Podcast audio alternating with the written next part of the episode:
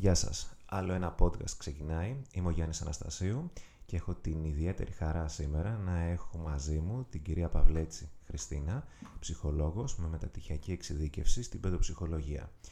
Το θέμα του σημερινού podcast δεν είναι άλλο από τις Πανελλήνιες και τον ύπνο των μαθητών εν ώψη εξετάσεων. Βέβαια, ε, το κάνουμε με αφορμή τις Πανελλήνιες, χωρίς αυτό να σημαίνει ότι δεν μιλάμε για τον ύπνο ενός παιδιού, γενικά σε όλη τη σχολική του ζωή. Χριστίνα, καλώς μας ήρθες. Σε ευχαριστούμε που είσαι εδώ. Ε, όπως είπαμε, θα μιλήσουμε για τον ύπνο. Να σας ευχαριστήσω πάρα πολύ για την πρόσκληση. Γιάννη, χαίρομαι ιδιαίτερα που είμαι εδώ μαζί σου για να κάνουμε αυτή την όμορφη κουβέντα. Ε, και πραγματικά χαίρομαι πάρα πολύ που ε, συζητώ με έναν άνθρωπο εξειδικευμένο και καταξιωμένο στο εκπαιδευτικό κομμάτι. Ε, ας ξεκινήσουμε λοιπόν ακούγοντας από την κυρία Παυλέτση Χριστίνα. Χριστίνα, θα σου μιλάω στον ελληνικό από εδώ και στο εξής, γιατί δεν γνωριζόμαστε σήμερα. Εντάξει. Ε, θέλω να μας πεις ποια είναι τα στάδια του ύπνου. Τα στάδια του ύπνου, λοιπόν, είναι πέντε. Στο πρώτο στάδιο, στο πρώτο στάδιο ε, που διαρκεί από 1 έως 10 λεπτά, ε, γίνεται η εγρήγορση. Από την εγρήγορση περνάμε στον ύπνο. Πρόκειται για έναν ελαφρύ ύπνο και η διάρκεια του είναι ε, πολύ μικρή ε, και πάμε κατευθείαν στο δεύτερο στάδιο, όπου είναι η έναρξη του ύπνου στην ουσία, που υπάρχει λιγότερη ε, λειτουργία του εγκεφάλου και μυϊκή δραστηριότητα. Πρόκειται πάλι για έναν ελαφρύ ύπνο και διαρκεί περίπου 15 με 30 λεπτά. Το τρίτο και το τέταρτο στάδιο ε, του ύπνου είναι εκεί που ε, γίνεται η εγκεφαλική και μυϊκή μείωση της δραστηριότητας ε, και είναι ο ύπνος των βραδέων κυμάτων. Ε, το τελευταίο στάδιο είναι το πιο γνωστό σε όλους μας νομίζω, είναι το στάδιο του ύπνου REM, που εκεί μπορούμε και ονειρευόμαστε, έχει διάρκεια 10 λεπτά έως μία ώρα.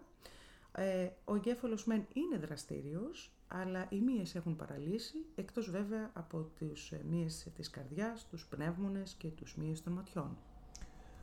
Ωραία, μάθαμε τα πέντε στάδια του ύπνου. Το θέμα είναι τώρα πώς συσχετίζουμε τον ύπνο με τη μάθηση. Η μάθηση προέρχεται μέσα από την μνήμη, την αντίληψη και την κατανόηση.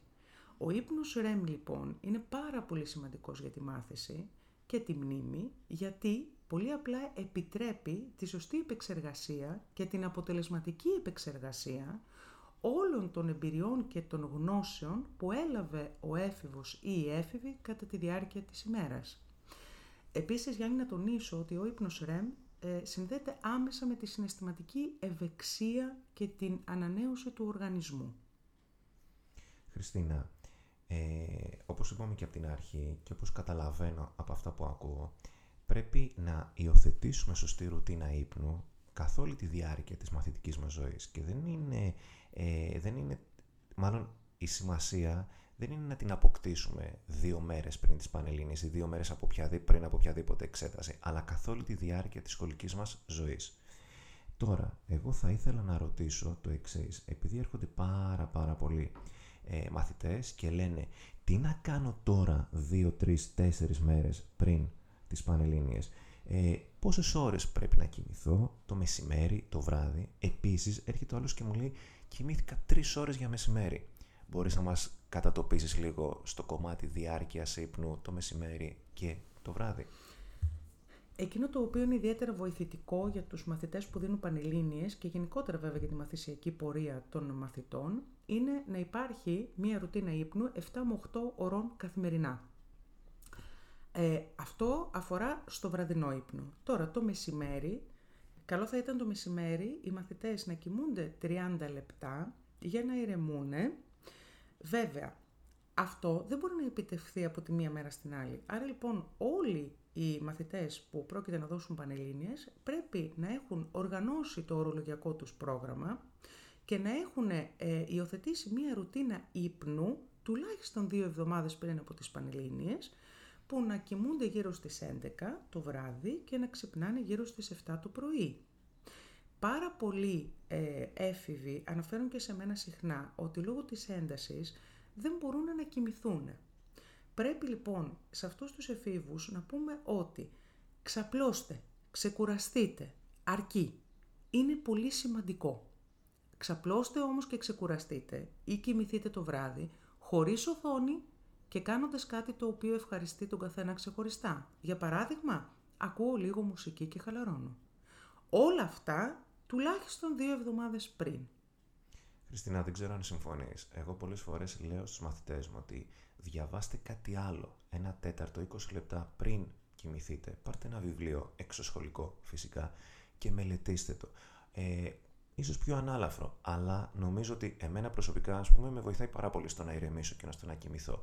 Ή το να πιω ένα πριν τον ύπνο μου. mm Συμφωνείς; Συμφωνώ απόλυτα. Εγώ, ε, Γιάννη, εκείνο το οποίο λέω στους εφήβους και στις έφηβες είναι ότι ό,τι χαλαρώνει και ικανοποιεί τον καθένα, μπορεί να το υιοθετεί έτσι ώστε να νιώθει καλύτερα με τον εαυτό του και να ξεκουράζεται και να κοιμάται πιο εύκολα. Άλλα παιδιά ακούνε μουσική. Άλλα παιδιά, όντως, όπως ανέφερες Γιάννη, διαβάζουν ένα εξωσχολικό βιβλίο. Άλλα παιδιά ακούνε κάποια εκπομπή. Άλλα παιδιά δεν θέλουν να ακούνε τίποτα. Ό,τι ευχαριστεί το καθένα από τη στιγμή που υπάρχει αυτογνωσία, μπορούμε να το υιοθετούμε έτσι ώστε να παράγουμε ένα καλύτερο ύπνο και να το προσφέρουμε ως δώρο στον εαυτό μας. Τέλεια. Άρα ας προχωρήσουμε τώρα στα tips τα οποία θα μας πεις που είναι πιο συγκεκριμένα, τα tips υπνου Το πρώτο το οποίο ε, ακούμε συχνά όσοι ασχολούμαστε με, με μαθητές είναι η υπερβολική κατανάλωση της καφεΐνης η οποία σε αυτή την φάση των πανελληνίων δεν ενδείκνυται. Σίγουρα οι έφηβοι και οι έφηβες χρειάζονται καφέ και αυτό τη λήψη καφεΐνης και αυτό είναι κατανοητό, όμως όχι να είναι υπερβολική γιατί οδηγεί στα αντίθετα ακριβώς αποτελέσματα, δημιουργώντας υπερδιέγερση και απειλώντας τον καλό ύπνο. Επίσης, τα γεύματά τους θα πρέπει να είναι μικρά και συχνά και όχι μεγάλα, γιατί και αυτό δεν βοηθάει στην επίτευξη του καλού ύπνου. Ε, πριν να κοιμηθούν καλό είναι να μην υπάρχει υπερβολική λήψη υγρών, διότι ε, η κίστη όταν είναι γεμάτη δεν μπορεί να μας παρέχει έναν ήρεμο ύπνο. Σίγουρα το σημαντικότερο tip είναι να έχουμε μία ρουτίνα ύπνου και χωρίς οθόνες. Αφήστε το κινητό σας στην άκρη, είναι το πιο δύσκολο πιστεύω Γιάννη tip από όλα αυτά που αναφέραμε μέχρι τώρα και απολαύστε την ξεκούραση, την ηρεμία και τον καλό ύπνο. Χριστίνα, σε ευχαριστούμε πάρα πολύ, ειλικρινά σε ευχαριστώ πάρα πολύ για όλα αυτά που μας λες. Ας περάσουμε τώρα στο κομμάτι ψυχολογία εφήβου. Γνωρίζουμε πάρα πολύ καλά ότι τις μέρες πριν τις Πανελλήνιες επικρατεί ένας μικρός πανικός μέσα στην ίδια την οικογένεια αλλά και στο οικογενειακό περιβάλλον γενικότερα. Χαριτολογώντας θα πω ότι όλοι έχουμε μια θεία η οποία παίρνει κάθε τρεις και λίγο τηλέφωνο γιατί ξαφνικά θυμήθηκε ότι το παιδάκι μας δίνει πανελλήνιες για να ρωτήσει οποιαδήποτε απορία. Ε, οι γονείς πάρα πολλές φορές εκείνη την περίοδο αγχώνονται και το θέμα πανελληνίων γίνεται το κεντρικό κομμάτι συζήτησης μέσα στο σπίτι. Τι έχεις να μας πεις; Σε αυτό το κομμάτι, Γιάννη, θέλω να πω κάποια πράγματα που αφορούν στους γονείς και κάποια πράγματα που αφορούν στους εφήβους. Λοιπόν, γονείς, βάλτε τα όρια σας σε όλους, σε όποια θεία και αν πάρει τηλέφωνο, σε όποιον συγγενή, σε όποιον φίλο. Εάν και εφόσον τους ίδιους τους γονείς τους αγχώνει αυτή η προσέγγιση, πρέπει να βάλουν τα όρια τους και αν και εφόσον δεν θέλουν να μιλήσουν γι' αυτό, να μην μιλάνε γι' αυτό. Άρα, πρέπει οι ίδιοι οι γονείς να είναι ήρεμοι για να παρέχουν μέσα στο σπίτι ένα ήρεμο κλίμα, χωρίς εντάσεις και βασικό είναι να υπάρχει ενίσχυση της θετικής σκέψης. Αυτό το κομμάτι αφορά άμεσα στην ψυχολογία και των παιδιών, γιατί όταν εγώ μέσα στο σπίτι μου έχω ηρεμία και το βασικότερο δίνω έμφαση στην προσπάθεια που καταβάλω και εγώ και οι γονείς μου, χωρίς να ταΐζουμε το κακό εντός εισαγωγικών που είναι η συζήτηση για το αποτέλεσμα αυτές τις μέρες, αυτό μου παρέχει αυτό που χρειάζομαι, την ηρεμία για την επιτυχία που πρέπει να νιώθω από τη στιγμή που προσπαθώ.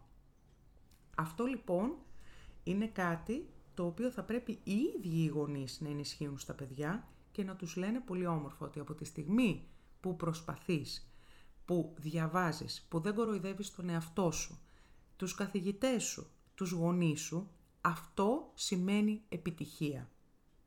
Άρα, εκείνο το οποίο θέλω να πω είναι ότι επιτυχία ίσον προσπάθεια.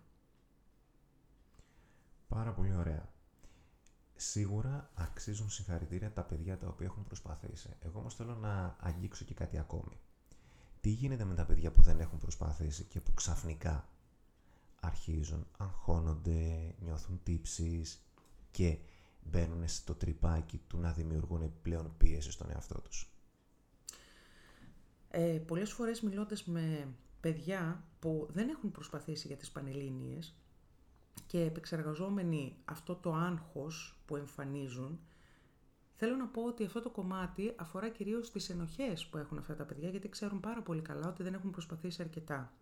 Σε αυτό το κομβικό σημείο λοιπόν, επειδή εκ των πραγμάτων δεν μπορούμε να αλλάξουμε κάτι, προσπαθούμε όσο περισσότερο μπορούμε, χωρίς άγχος, έχοντας πάντα αυτογνωσία Γιάννη. Δεν μπορώ να διαβάσω και να καλύψω τα κενά μιας ολόκληρης χρονιάς ή δύο ολόκληρων ετών προετοιμασίας μέσα σε δύο μήνες. Άρα λοιπόν, έχοντας αυτογνωσία, κάνω ό,τι καλύτερο μπορώ και εκ του αποτελέσματος αποφασίζω τι θα κάνω μετά. Ξέρεις, αυτό με κάνει πολύ χαρούμενο που ακούω και θα σου πω γιατί. Διότι είναι κάτι το οποίο το λέμε συνέχεια, ότι δεν μπορούν να γίνουν θαύματα στο τέλος, ούτε μπορούμε να διεκδικήσουμε πράγματα τα οποία δεν τα έχουμε διεκδικήσει τόσο καιρό. Απλά αυτό που μπορούμε να κάνουμε, σεβόμενοι τον εαυτό μας, είναι να προσπαθήσουμε μέχρι τέλους. Τώρα, θέλω να αγγίξουμε ένα θέμα το οποίο πονάει πάρα πολύ και ενοχλεί, αλλά νομίζω ότι είναι μια πραγματικότητα. Είναι οι σχέσεις μεταξύ δύο φίλων. Ε, δεν μπορούμε να κρυβόμαστε πίσω από το δάχτυλό μας κάνοντας ότι δεν γνωρίζουμε. Πολλά παιδιά την περίοδο που δίνουν πανελλήνιες είναι σε σχέση και πάρα πολλές φορές βλέπουμε ε, να υπάρχουν εντάσεις και συμπεριφορές αλλοπρόσαλες εξαιτίας των κακών σχέσεων μεταξύ τους. Ε, θα ήθελα λίγο τη γνώμη σου πάνω σε αυτό. Αρχικά σε αυτό το κομμάτι το οποίο χαίρομαι πάρα πολύ που το αναφέρεις Γιάννη γιατί είναι μια πραγματικότητα όπως πολύ σωστά είπες θα πρέπει ο κάθε έφηβος ξεχωριστά να καλλιεργήσει, να έχει καλλιεργήσει εδώ και αρκετό χρονικό διάστημα, πριν, το, πριν τις Πανελλήνιες, το δικό του αυτοσεβασμό. Αυτό συνεπάγεται ότι το κάθε παιδί θα πρέπει να διεκδικεί βάζοντας όρια στο φίλο του ή στη φίλη του ε, και να απαιτεί αυτά που εκείνο χρειάζεται έτσι ώστε να προσπαθήσει όσο το δυνατόν καλύτερα μπορεί. Αυτό συνεπάγεται ότι βάζουμε μία ανετελεία όταν η σχέση μας, η ερωτική σχέση μας, το φλερτ μας δεν μας ε, καλύπτει, δεν μας παρέχει ε, τα, τις προϋποθέσεις που εμείς χρειαζόμαστε για να δώσουμε πανελλήνιες, βάζουμε μία άνω τελεία σε αυτό και δεν το καλύπτουμε σε περίοδο, δεν το επεξεργαζόμαστε σε περίοδο πανελληνίων αφενός. Και αφετέρου κοιτάμε τα δικά μας όνειρα και την διεκδίκηση των δικών μας στόχων δεν μπορούμε σε περίοδο Πανελληνίων να ασχοληθούμε με οτιδήποτε άλλο παρά μόνο τελειώνοντας τις Πανελλήνιες. Άρα λοιπόν αυτό εξαρτάται καθαρά από, το, από τη δική μας ψυχολογία, από την ψυχολογία του εφήβου και πώς εκείνος μπορεί να διεκδικήσει και να οριοθετήσει τους στόχους και τα όνειρά του. Πραγματικά, πραγματικά όμως χαίρομαι για αυτό που ακούω, γιατί διότι πιστεύουμε και μέσα στα φροντιστήρια έρισμα, αλλά και εγώ προσωπικά, ότι δεν μας φταίει κανένας για οτιδήποτε, ότι αυτοί που καθορίζουμε την τύχη μας είμαστε εμείς. Άρα είναι πολύ ωραίο να ακούμε από, από τον καθίδιν αρμόδιο ότι εμείς βάζουμε τα όρια μας, εμείς καθορίζουμε το πώς συμπεριφερόμαστε απέναντι στη σχέση μας με όλους τους ανθρώπους. Άρα δεν είναι όμορφο να ρίχνουμε συνεχώς τις ευθύνες στους άλλους. Πρέπει και εμείς να αναλαμβάνουμε την ευθύνη του εαυτού μας. Ε, να κάνω μια μικρή παρένθεση σε αυτό Γιάννη και να πω ότι στην ψυχολογία είναι ξεκάθαρο ότι εγώ μπορώ να αλλάξω τον εαυτό μου, τους άλλους όμως δεν μπορώ να τους αλλάξω. Τέλεια. Ε, άλλο ένα podcast φτάνει στο τέλος. Η αλήθεια είναι ότι πρέπει να απολογηθώ λίγο για την απουσία μου τόσο καιρό από τα podcast. Προφανώς η ευθύνη βάρη εμένα. Θέλω να πιστεύω και δηλώνω και σίγουρος ότι τα podcast από εδώ και στο εξής θα αποκτήσουν μια συνεχή ροή ε, να ευχηθούμε καλή επιτυχία στην προσπάθεια των παιδιών και κατά δεύτερο στις πανελλήνιες και στις εξετάσεις τους ε, όχι μόνο στα παιδιά που δίνουν πανελλήνιες αλλά σε όλα τα παιδιά που δίνουν εξετάσεις και να μην ξεχνάμε ότι όλα τα υπόλοιπα παιδιά στις βαθμίδες γυμνασίου και ηλικίου έρχονται μετά από δύο χρόνια καραντίνας αντιμέτωπα με εξετάσεις κάτι το οποίο το κάνει αρκετά δύσκολο ακόμη και αν δεν το έχουν καταλάβει. Ε, καλή επιτυχία λοιπόν σε όλα τα παιδιά. Επίσης θέλω να ευχαριστήσω ειλικρινά μέσα από την καρδιά μου την κυρία Παυλέτση ε, για την τιμή που μου έκανε να είναι παρούσα σε αυτό εδώ το podcast. Ε, Χριστίνα, σε ευχαριστώ πάρα πάρα πολύ. Γιάννη, ευχαριστώ πάρα πολύ για την πρόσκληση. Πραγματικά ήταν μια πολύ όμορφη συζήτηση που κάναμε μαζί. Ε, και εκείνο που έχω και εγώ με τη σειρά μου να ευχηθώ στους ε, φίβους είναι καλή προσπάθεια. Σας ευχαριστούμε όλους. Καλή ακρόαση. Τα λέμε σύντομα. Γεια σας.